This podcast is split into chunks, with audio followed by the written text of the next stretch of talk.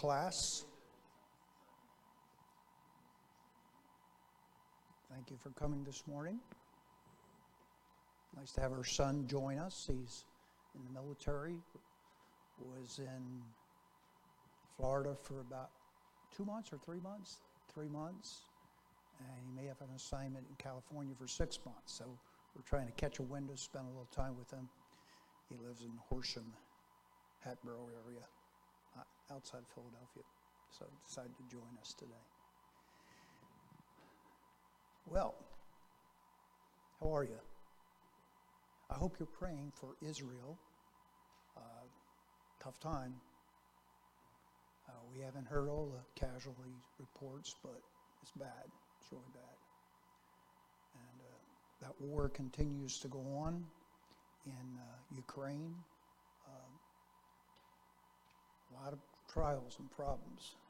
We talk about war. We're going to be talking about a different kind of war, uh, though there probably are some connections for sure because the devil's trying to stir things up and cause confusion all across our world today. But we are going to be continuing the study on standing for truth. I've titled the study today, Confronting the Relentless War Against the Truth. And it is a relentless war. You, you and I like to like to be able to see uh, that some of these terrorist groups would stop, lay down their arms, and surrender. And we'd like to see that happen with Russia, Ukraine situation. Uh, perhaps, perhaps some of these things would happen, but when it comes to this particular war, spiritual warfare, it's going to keep on going right on up until Jesus comes, and then even in the tribulation period, uh, it's going to continue on, and then we're going to have a millennial period, and then there's going to be another short period at the end of the millennial period before it's finalized. But right now, we're going to be speaking about the subject confronting the relentless war against the truth. Let me pray. Heavenly Father, Thank you, dear God, for the truth of your word. And, and uh, we thank you, Lord, that um, the Bible stands like a rock undaunted. And uh, we pray, Lord, you would help us to follow your ways and be sensitive to your Holy Spirit and uh, allow your precious truth to guide our lives. We pray this in Jesus' name. Amen. All right, so the purpose of this particular study, this Matt, could you turn that down just a, a little bit, is primarily informative, and I want it to be thought provoking, uh, not depressing. For don't want it to be depressing, but ultimately, I hope that these kinds of studies will motivate you to stand firm in the truth. Now, primarily the truth of God's Word, but truth in general, which is uh, being compromised on every hand. Uh, we know the spiritual warfare has been going on against the truth since uh, the Garden of Eden, and that relentless war continues on. It's not a new war, but I would say, based upon what Scripture teaches, plus my observation that this war is becoming fiercer now than it ever has. Now, I know I've heard people say, well, things have always been bad. There have been bad times in history in the past, and that's true. Terrible wars, in fact, World War I, I, think it was. Uh, it was the war to end all wars, and then World War II came along, and some of the optimism of certain eschatological teachers were their hopes were dashed when another world war came along in the 30s and 40s because they thought it was going to get better and it didn't get better.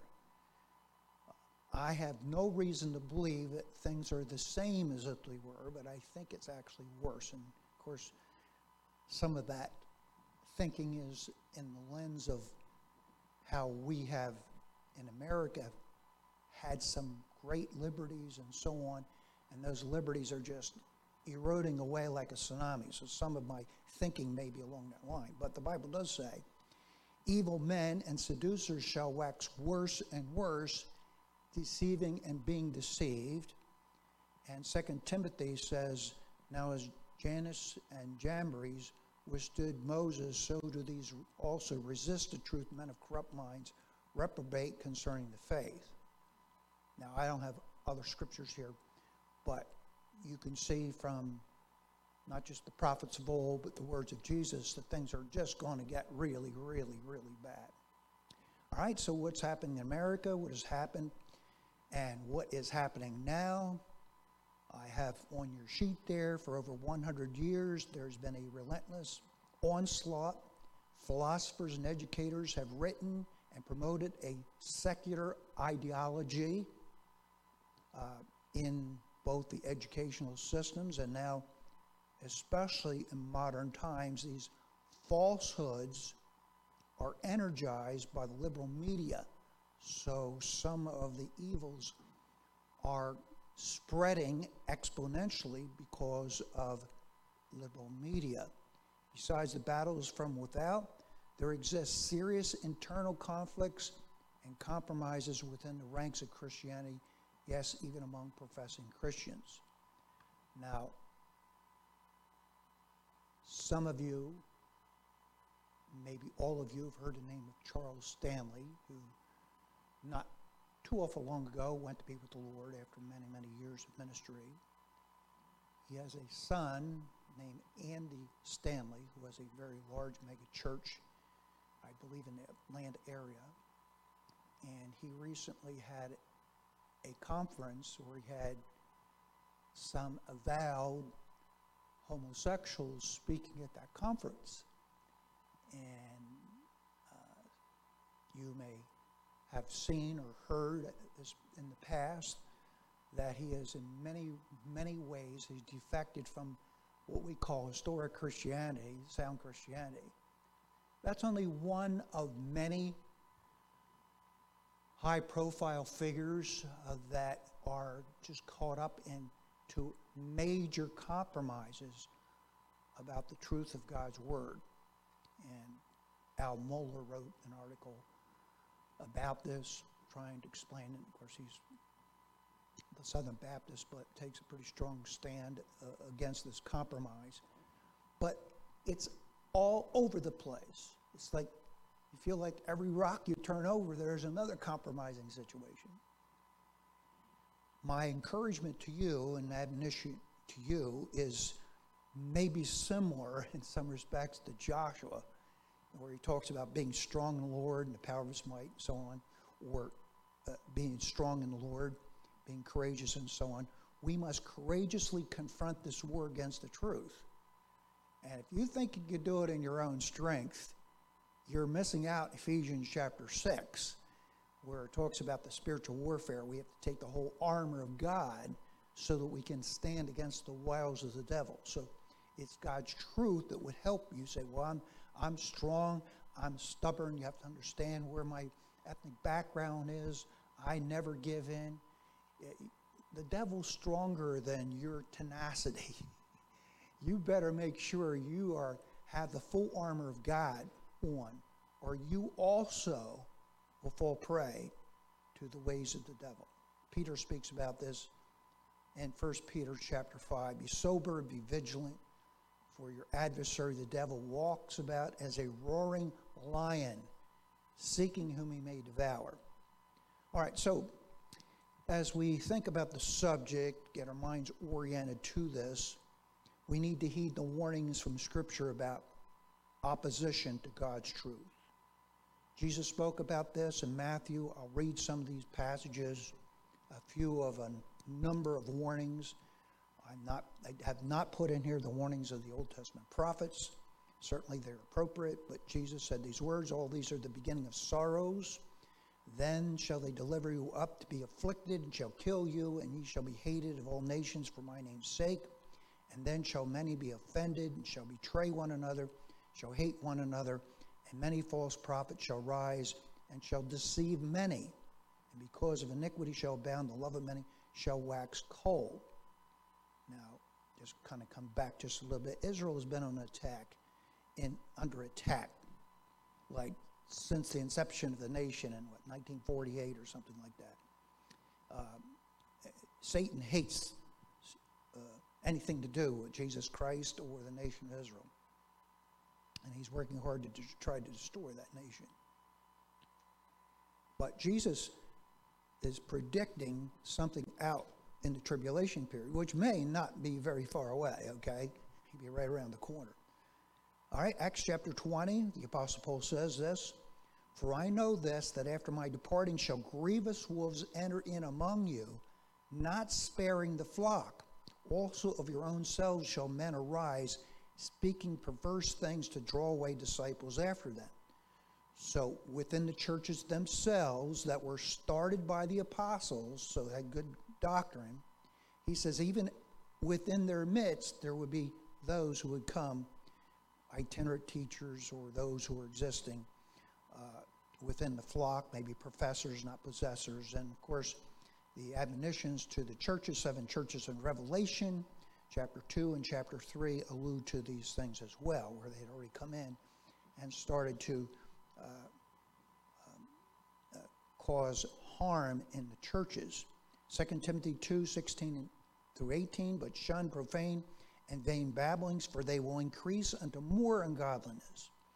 And their word will eat as doth a canker, of whom is Hymenaeus and Philetus, who concerning the truth have erred, saying that the resurrection is past already, and overthrow the faith of some. And so here we have once again, the warning about false teaching, as the Apostle Paul is writing to Timothy, instructing him about how to care for the churches. 2 Timothy 4 3 and 4 For the time will come when they will not endure sound doctrine, but after their own lusts they shall heap to themselves teachers having itching ears, and they shall turn away their ears from the truth and shall be turned unto fables. And then one more for now, Titus chapter 1 for there are many unruly and vain talkers and deceivers, especially they of the circumcision, whose mouths must be stopped, who subvert whole houses, teaching things which they ought not, for filthy lucre's sake. So, just a kind of a quick bird's eye view of uh, the scriptures that warn against deception. And we have to make sure that we heed the warnings, not be oblivious to them.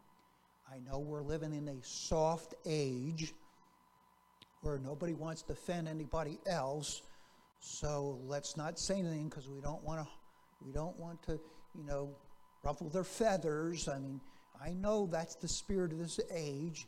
We have to accept everybody. We have to love everybody. And of course, that word love is stretched way out of proportion.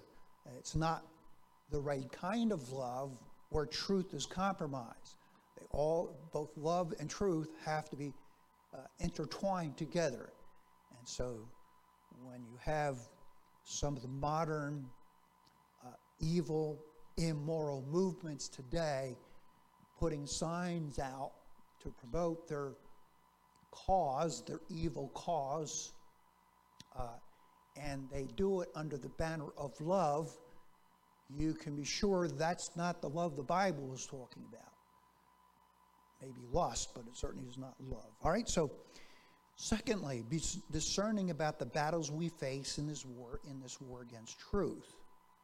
This is not all exhaustive, but indeed, these are factors that play into why in the world are we having this terrible, every which way don't even know, as I talked about this before, we don't even know who we can trust any longer. Are they telling the truth? Are they not telling the truth? Why is this happening so fast, so quickly?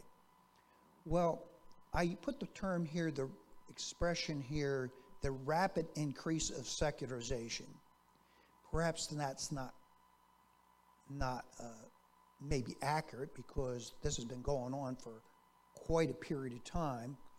But like I said, it's, it's, uh, it seems to be exponentially uh, manifesting itself at every, in every angle.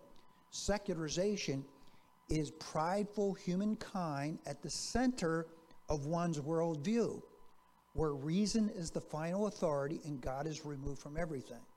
Now, again, this philosophy goes back before uh, you and our time, uh, goes back way back. I realize this. Uh, even in the 1700s, there were those who claimed to be deists. Uh, uh, the idea of deism is that there was a creator, um, at least someone who designed the universe, but more or less uh, this so called originator of the universe and so on was more like a clockmaker who put the clock together, wound it up, and set the clock up on the shelf and is not any more interested in, in the continuation of, of uh, any ideals or anything like that. So it's very, very, very secular. Anybody know individuals in history that claim to be deist? Yes? Benjamin Franklin, he claimed to be a deist. And as much as he did a lot of wonderful things as far as inventions are concerned, he would, we wouldn't call him a sound biblical teacher. Anybody else know any historic figures that were connected with deism? Uh, yes. I believe George Washington was. I can't say dogmatically about Thomas Jefferson, but Thomas Jefferson was very liberal. He wrote his own Bible. I actually have a copy of that Bible, not an original copy, but um, it, it actually has removed all the miraculous things about what Jesus did, all the miracles, because he didn't believe in those things. So he wrote his own Bible, and the ones that were existing at that particular time didn't satisfy him. So, so anyway, we have historic figures that are, are not as godly as sometimes they're portrayed to be. And what throws people off is yes, they were monotheistic, they did believe in a God or some creator or designer of the universe, but it really comes down to following the truth they didn't. And then the secular, secularization is also recognized in what's called naturalism, which is the, really the material world only. Anybody know a philosophy that grew out of naturalism that is very has been predominant for decades? You have any idea? When I say the word, you say, "Oh yeah, I knew that." What's that? Evolution, exactly. Evolution. Uh, so that basically looks at things as just material. And then here's an expression God is compartmentalized. And in, in a certain sense, uh, what these philosophers or writers or educators have done is they have taken uh, the issues of life, different things of life, and they've categorized them into two parts. One, uh, in the public realm, facts, math, science, politics. Has anybody has anybody heard this? Well, we have to find out what science says. Where'd that come from? It comes from this idea here. And so we have to make sure what does science is. Anybody here, when's the last time you heard, heard a meteor, meteorologist say, we really need to pray that God brings protection? He's allowing these things to come for reasons and purposes that we may not understand, and we need to pray for When's the last time you heard a meteorologist bring God into the picture? And we have to be careful because even our language today, we can fall, fall into this. It's supposed to rain today. Oh, it's supposed to rain. Who said? Well, the person who runs the runs the show. We don't know, obviously. But there's a lot of even expressions that are used today that fall in line with this. And so, uh, on the other hand, when it comes to religious matters, uh, anything related to values and opinions and so on connected to religion, that is a private matter. You keep that to yourself. Have you heard this? Well, you know, I, I just think, I think religion is just a private thing. Okay? And they are not necessarily putting down what you believe, but they think you should compartmentalize that into your own private life. Don't bring it into the public domain. Okay, now expand on this. Any questions about this? Secularization, we are engulfed in it from every single aspect of our culture. And so pushing God out of the public schools, that's going on for a long period of time, pushing any kind of signs in the public realm about maybe nativity scenes coming into Christmas, anything that would be spiritual, leave it out. Now, if it's anything to do with Halloween, that's okay. We can keep that in the public forum. That, that's no problem. saying that facetiously, but sadly, that's true. All right? So, the rapid increase of secularization, that's one of the reasons why truth is being eroded. All right? So, when we talk about private, I'm not saying these beliefs, values, and opinions are, are related to Scripture always, but oftentimes they just don't want in, in the picture at all. I'm, a few years ago, when there was this huge thing going on about not saying Merry Christmas and you, you want Happy Holidays, you know that was.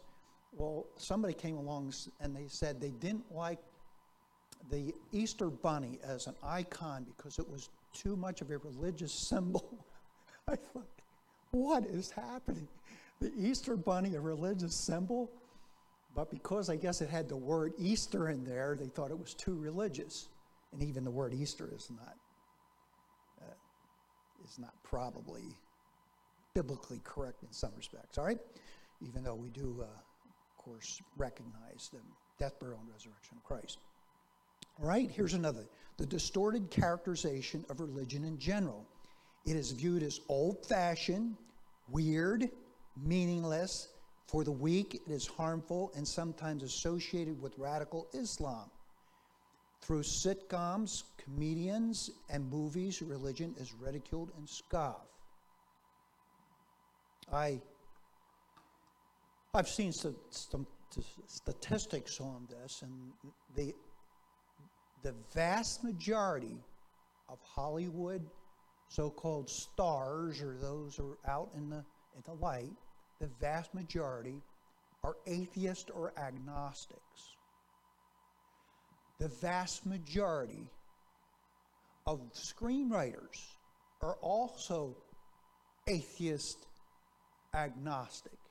And they, and many times, have either intentionally or unintentionally put a huge blight over anybody even connected with any kind of religion at all. And so when Americans, say, are saturated with Hollywood movies, and I recognize there's a few Christians that now have kind of broken through, been pretty tough, but they've broken through, although you don't see this in the media a whole lot.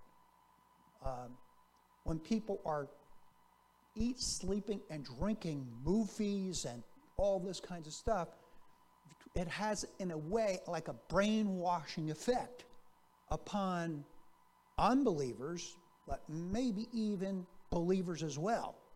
So be careful you're not putting too much of a diet on this. You're going to be hard pressed to find a popular secular movie that does not, in some way, say something negative or sarcastic or put a pastor, clergyman, or anything in a bad light. So that's kind of promoting. All right, let's look at the next one.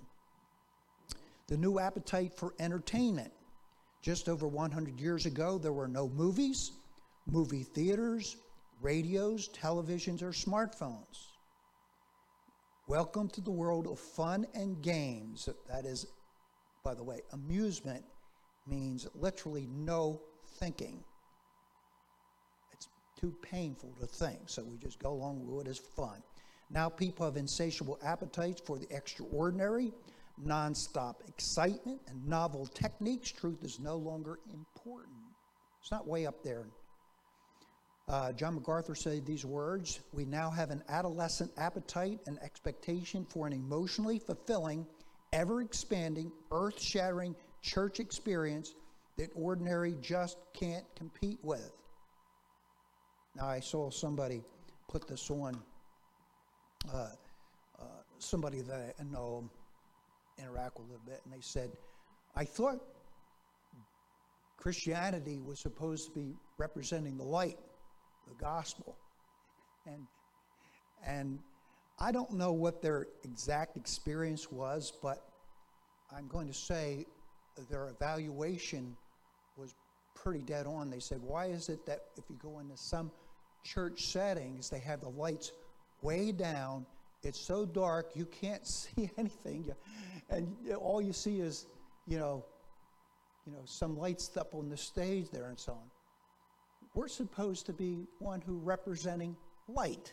So maybe John should turn these lights on over here so we have some more light.